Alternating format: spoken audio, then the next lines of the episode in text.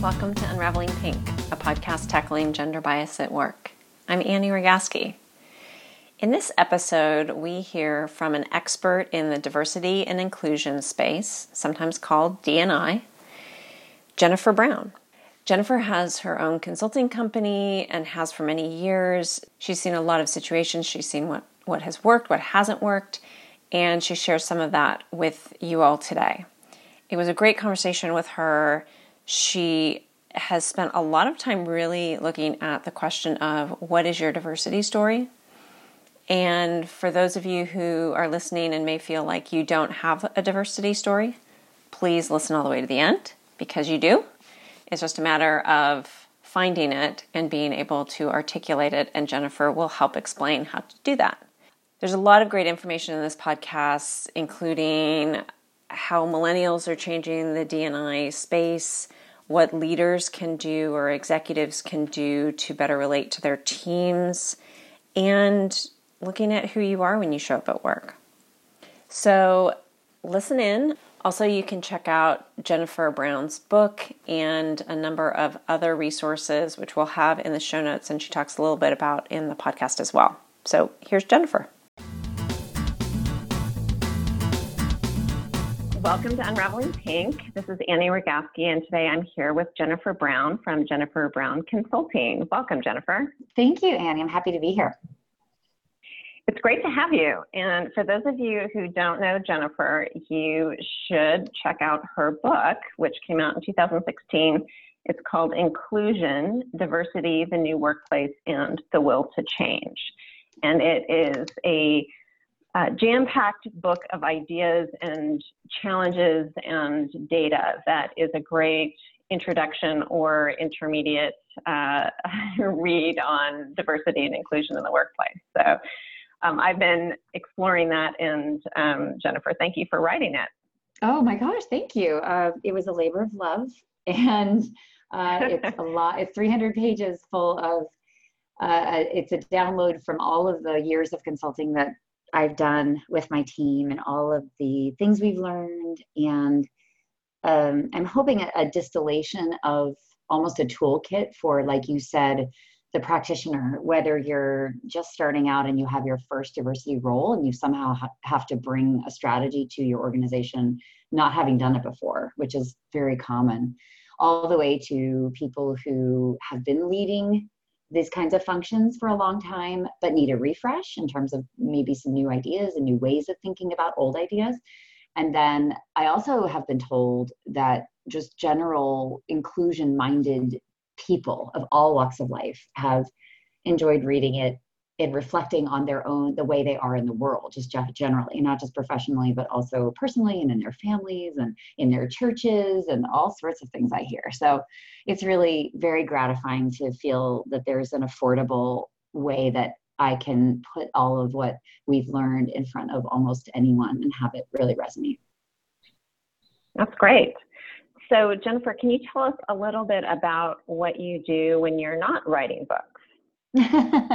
yes. Um, well, I have actually been in the consulting space for over a decade and I've had my own company uh, and I've had a wonderful team over all those years that has helped us uh, deliver learning programs, whether that's training around unconscious bias or what we prefer to call inclusive behavior training uh, work workshops um, in webinar form in e-learning form in um, in the classroom which is technically where i think we were born is really in the classroom. I mean my background is as a yeah i love the classroom. Like i'm i mean i grew up as a stage performer among other things. And um, how i first discovered this the, the leadership development stage was really as a soft skills trainer before I started JBC, um, got our LLC, started to hire a team.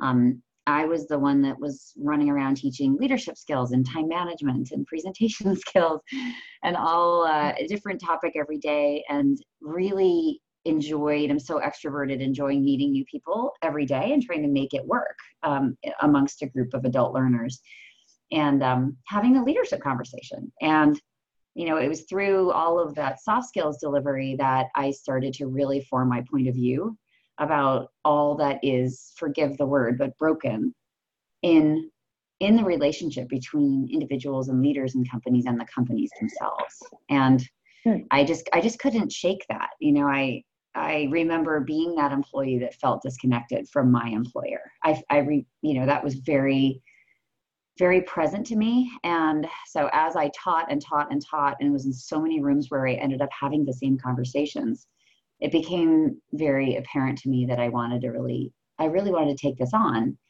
and have our own firm as well, not just be an internal person, but actually be a change agent from the outside. Because, I mean, we laugh, but we always say you, it's hard to be a prophet in your own land. And, you know, so now we, we get to be the agitator and the, you know, that external voice that can, you know, they can ask the inconvenient question or can back up and validate data that maybe nobody is listening to you about in your organization. But we can come in and specifically i can come in and my team can come in and hopefully move people along in their in their understanding and their acceptance of this discussion. Because you know it's there's still a lot of resistance to the discussion about diversity and inclusion and why it matters and what does it have to do with me? And what if my company's doing great and we're growing and really there's not a problem? And you know it's it's like the greatest hits of resistance that i hear. and so, uh, yeah, so it's really a great role for us to have, and um, we like to we like to use our voice as an external, and and I think it's a great fit for me and for my team. That's great. It's I think it's so important to have an external expert come in because so often companies are mired in what's normal for them and sometimes it's hard to see what needs to change. It's so true. It's very, very true. And I think they, we also bring an insight into what other companies are doing. And I find that that's oh, one oh, yeah. of the, yeah, that's one of the best change drivers is to be, that's why we all need to go to conferences a lot because we need to know how other companies in our industry, like peer companies, are doing this differently. And hopefully they put a model out there and set the bar. And then that gives us something to shoot for um, because we want to stay competitive, you know. But then it's also even mm-hmm. without uh, outside of your industry, some industries are really behind in general. So benchmarking against your industry peers doesn't really make sense because nobody's doing anything well. And if you're right. in that situation, it's true. So if you're in that situation, then I then I recommend you really look at best in class companies, right? That you you look at mm-hmm. adjacent industries, you look at much bigger peers. For example, you look at more multinational global companies that are in your space.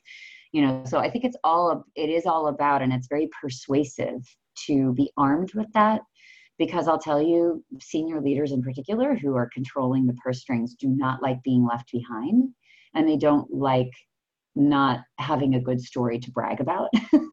the business case is truly how do we not fall behind? How do we um, how do we compete in the war for talent and particularly diverse talent?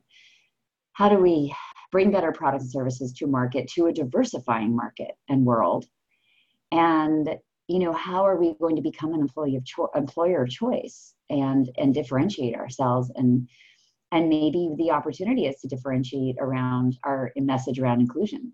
And i i often suggest that you know you don't have to shout it from the rooftops but i honestly think the brands that are doing that are get, getting handsomely rewarded right now in the talent war and also in the marketplace.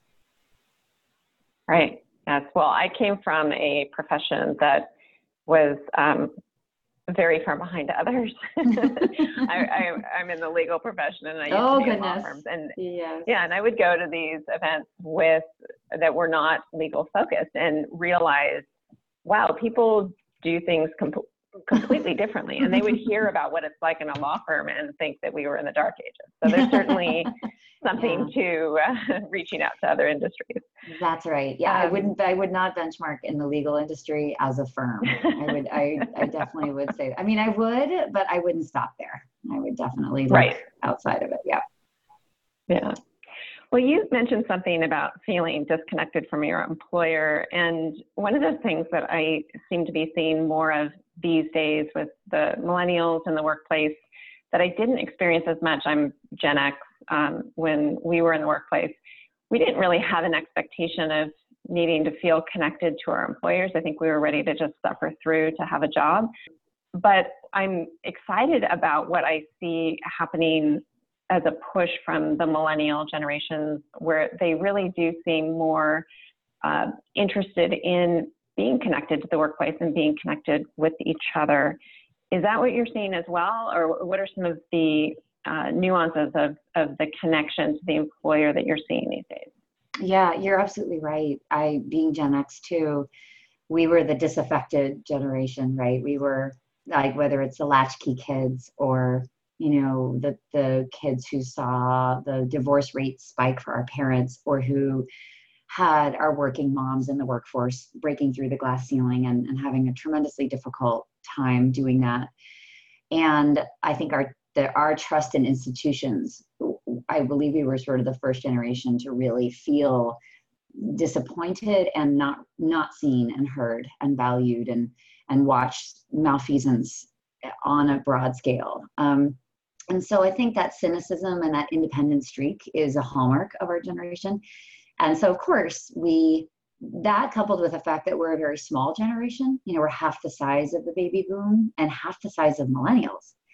So, you know, we, I think we didn't have the or the generational might and heft, and I think com- combined with our cynicism, probably we gave up before we even started in terms yeah. of of connecting with our employer. It's like it's almost like it just wasn't possible and it didn't occur to us. All of these things, I think, are you know they make us an amazing generation. Of course, you know we're we're 80s children. of course, I'm going right. to say like we were the best. Uh, Michael Jackson, you know, enough said. But um, but I do, I, like you said, I really, I, I'm so hopeful for what millennials who are now or very soon going to be the majority in every employer. You know, we we had the number mm. out there. I think for 2025, millennials were going to be the majority, or you know, depended which wow. study you looked at. But in many companies, they're already the majority, meaning 35 and under, and mm. stepping into leadership roles for the first time. Oftentimes, you know, managing people older than them and older generations than them. Um, very, I think, assertive in terms of their career path, and very assertive around inclusion uh, more than than we ever were because you know they were raised in households that were where diversity was really celebrated you know it wasn't about mm. maybe so much assimilation or you know just put up with it you know pay the price you need to pay to get through what you need to get through they're coming in they want to be seen and heard for all of who they are and you know all of their intersectionality you know if you think this generation is has really led the way, I think, to the fact that we have like 60 gender descriptors on Facebook mm. now, you know, because this generation was never it was never accurate to describe our identity in terms of a binary you know i'm trans or i'm mm-hmm. cisgender mm-hmm. it's it's a continuum of identity and they have a much more nuanced way of talking about identity. And i have piggybacked on a lot of that to enter the conversation even even in my ad- advanced age as a gen xer. You know i feel i feel i'm like carrying that message around. We all have a diversity story to share. We have so many facets. We have visible and invisible diversity in us. So if you look at me and you think i'm a woman of color you know great. But there's so much more to my story and you may be actually making the wrong assumptions about who i am and i'm going to I'm going to tell you more about who I am because I expect to bring that into the workplace with me. And so I I celebrate that and the fact that they have the voice, they have the numbers on their side. They've got they've been raised to expect diverse companies and diverse employers that value and walk the talk like not just go for the pr of inclusion but really but really walk the talk from leadership on down. And these remember this is the generation that i mean we laugh about it but hey i want to know the ceo you know i want to be on 1st mm-hmm. you know basis with with who our leadership is you know and i i always say i think these are all the things that we all wanted in the older generation but we just didn't have the guts and the numbers and the language to demand it. And thank god a generation is coming in. What i hope though doesn't happen. I think there's like a flip side to this, which is I worry too that millennials, um, because of the assumption of inclusion, that they are going to exactly that assume that it's being taken care of, right? That it's kind of baked into mm. the DNA of the company. And there's, as you and I know, there's nothing further from the truth than that. Right. We have so much work to do. We have to step forward. We have to be active. We have to you continue to use our voice. And I think the wake up call of the last you know year or two since the election particularly has kind of been a wake up call for a lot of folks who are, are believe in equality but kind of assumed like myself included that we're sort of marching along this path and that progress was preordained. And that you know that beautiful rug that's in the oval office when obama was there that said the arc of the moral universe is long but it bends towards justice. Mm. i think a lot of us have have had some has had some serious doubts to that belief be introduced in the last year and a half. And so more than ever companies, when you think about the fact that millennials dominate your workforce, number one, number two, they value and expect a walking the talk on inclusion, and that progress is not preordained, that it is not guaranteed. And in fact, in fact, if you don't fight for what you have, you can actually slide backwards. Your leadership, as it stands today in your company, could be very different tomorrow. You could get acquired by another kind of company and have a have a rollback of a lot of the things that we've assumed are kind of rolling in companies when it comes to D&I infrastructure.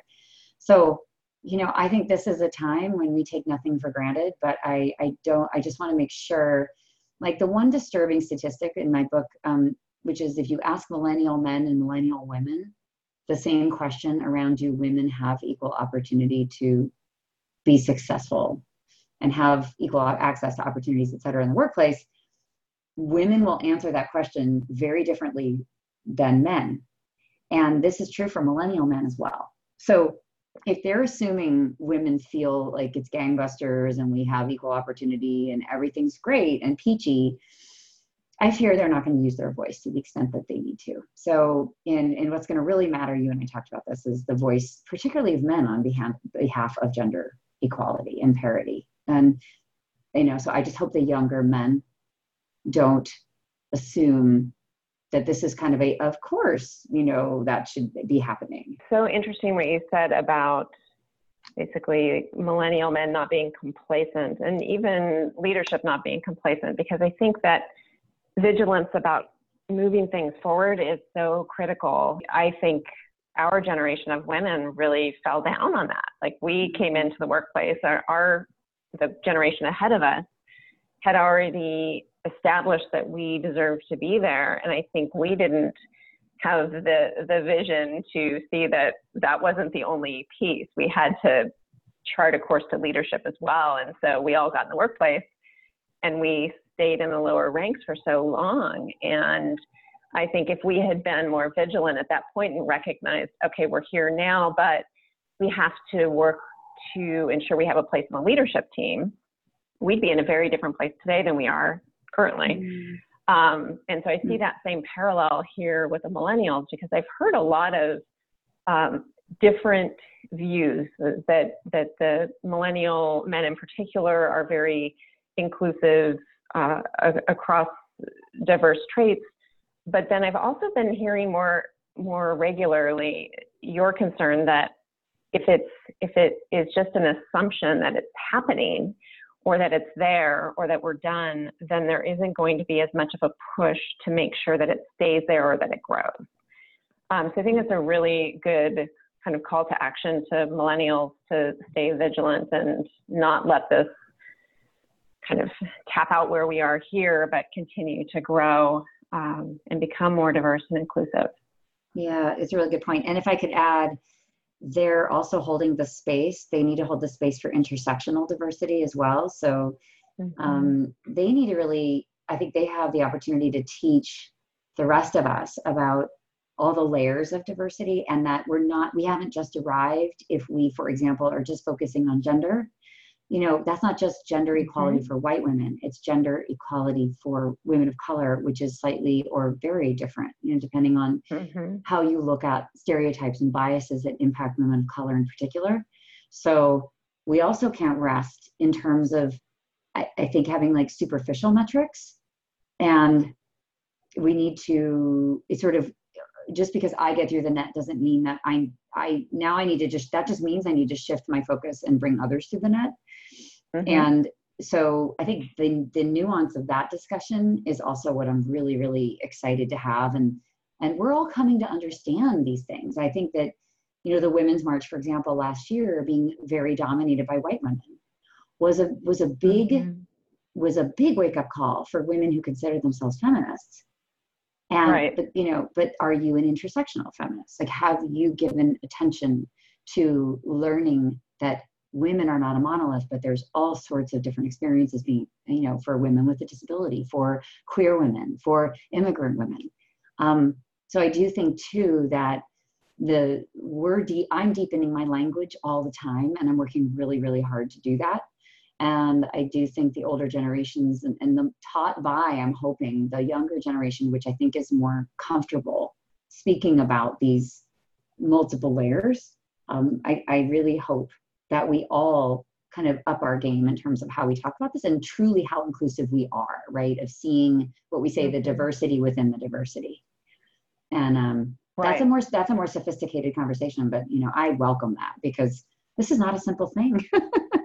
It is, but it's not. No, it's not. yeah. Yeah, and I, I, I like that uh, the way you said that because I think there's so much that the older generations can learn from the millennials and the generation coming after them, just in terms of their comfort with a variety of, of people. And um, the older generations haven't had as much experience talking about that in public or in workplaces. So, that's so right. that's great. That's right.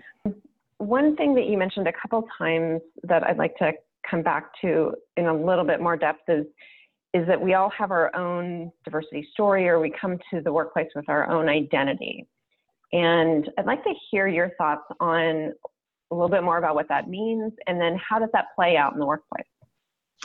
Yeah, I I have been thinking a lot about this. So when I'm keynoting these days, I always, you know, I show that we, when we say diversity, we mean beyond race and gender. We've, we've got, we have to have it mean that because that's not obviously the only story that's going on for people.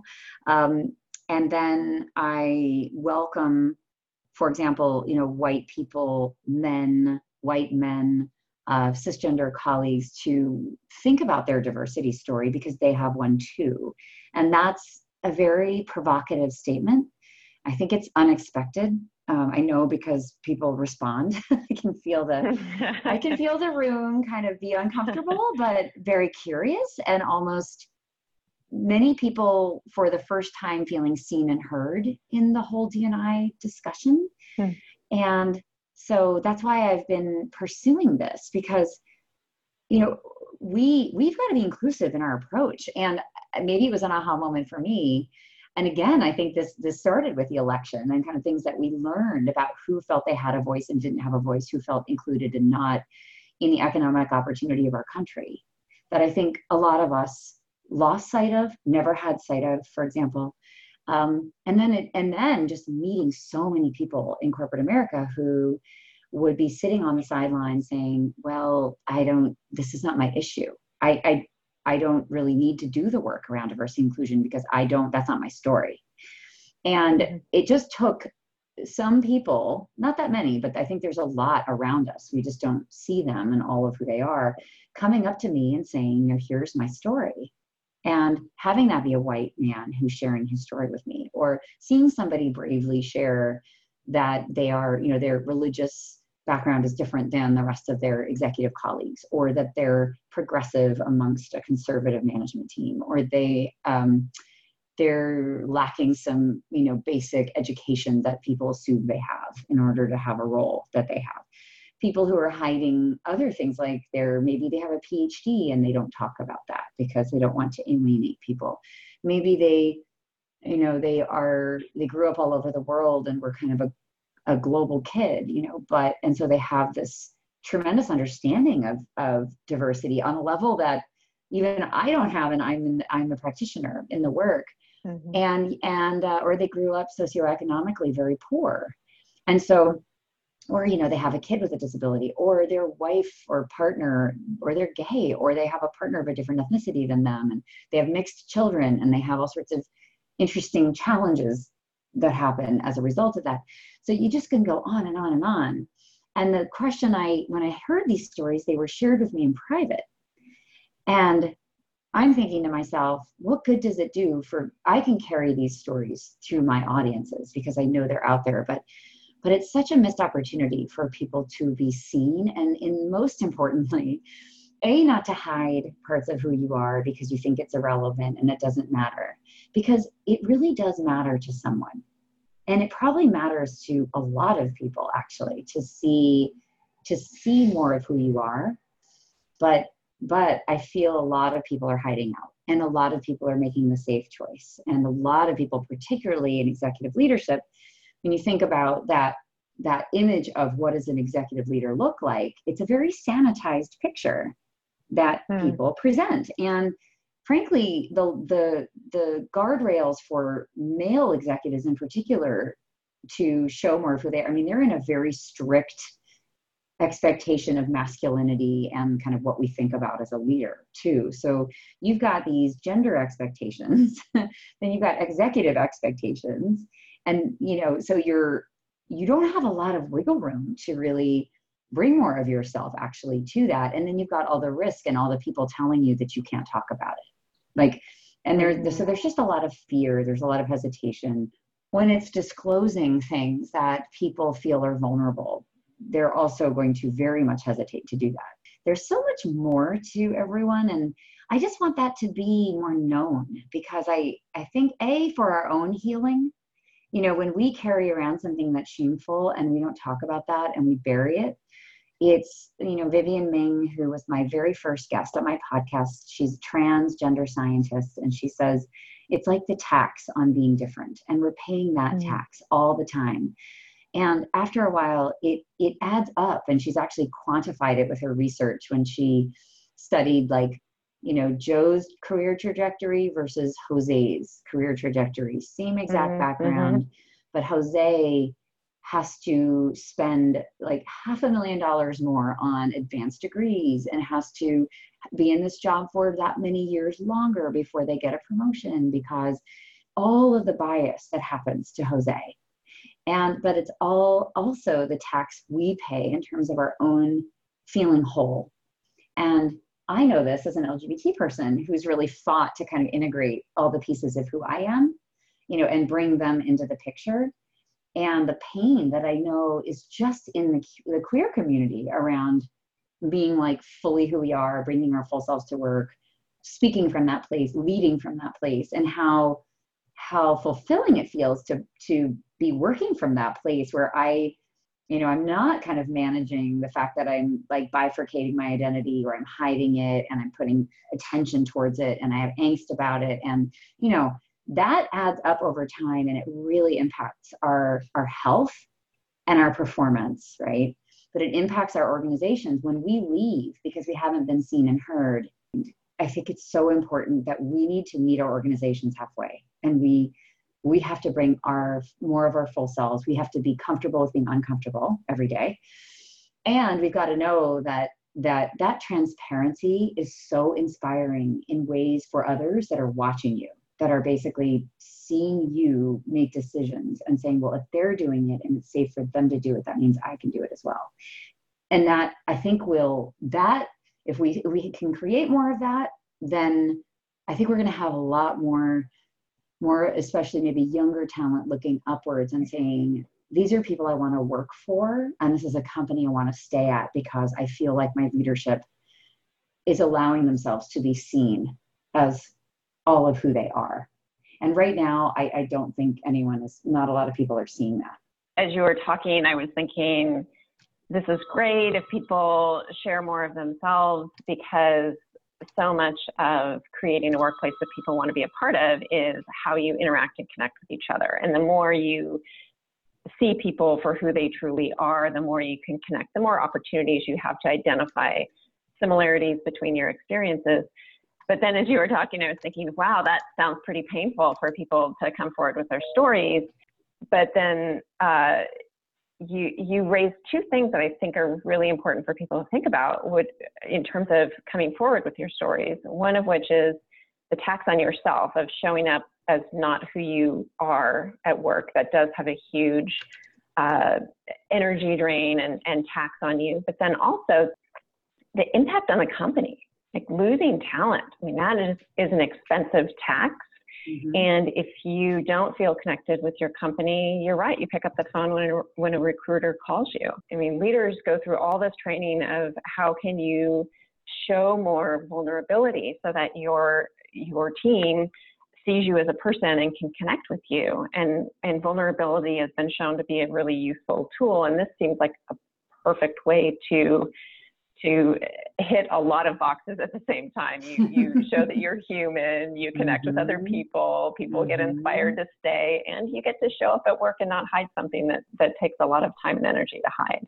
I know. It so seems so it seems obvious, but yeah, you just yeah. you just laid out very crisply the why for this and and the fact that it does check a lot of boxes. Like to me it's a very it's the shortest journey between mm-hmm. point A and point B um, and to make it about inclusiveness happens to be mm-hmm. kind of mm-hmm. the hot very resonant uh, behavior that the you know the majority of your workforce now or soon to be majority really really is looking for if we can take vulnerability around a personal struggle challenge something people don't know about you and make and turn that into a storytelling vehicle that actually imparts a lesson around inclusiveness and shows people, hey, it's safe to do this. I'm going to go first, and and mm-hmm. um, here's why I'm doing it because we want to build a culture of inclusion, and this is me going first. And I often say the leader needs to go first, right? It's it's you can't just sit on the sidelines and support. You know, I think you know you've got to do your work. And i would argue when you're a leader some people would say maybe it's more risky to be vulnerable. I think i actually think it's kind of less risky because you know when you've cemented your reputation and you have the influence and you've got the title and you have the voice in the platform that is specifically when you should be doing this.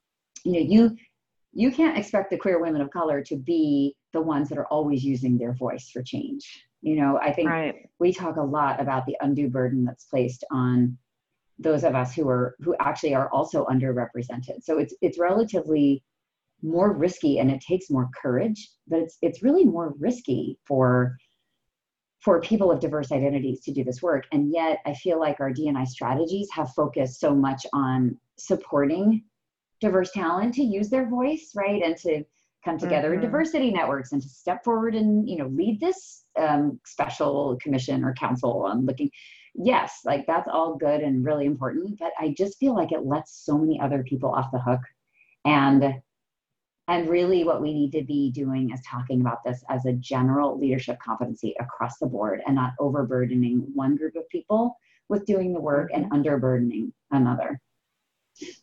Right. Yeah. And seeing your leaders uh, be vulnerable and emphasize diversity and inclusion, it sets the tone for the company and it makes it okay and expected for everyone else to step up and do their part. So I agree That's with you right. that it, there's less risk and there's more value to it too, I think.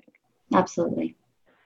Well, I know that we're running out of time, so I'm hoping that we have a few more minutes to um, have a challenge from you to our listeners of something that they could do tomorrow when they go into work to even the playing field?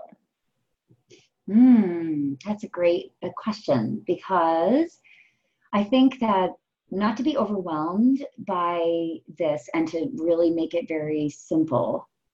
Um, I'd say if you feel yourself pulling away from conversations because you feel like, who knows, maybe your company is in the midst of a kind of me too panic um, mm. it's it's it's possible you know it's happening um, in a lot of workplaces and there's a lot of serious conversation going on the first instinct can be to retreat from each other and to play it safe and i've been really disturbed to hear i think sheryl sandberg was talking about it in a conference i was at last week around um, male mentors in particular kind of pulling away from mentoring women or being in one-on-one scenarios with women given what's going on in the national mm-hmm. conversation and it's um, it's heartbreaking because it's not the direction we need things to go.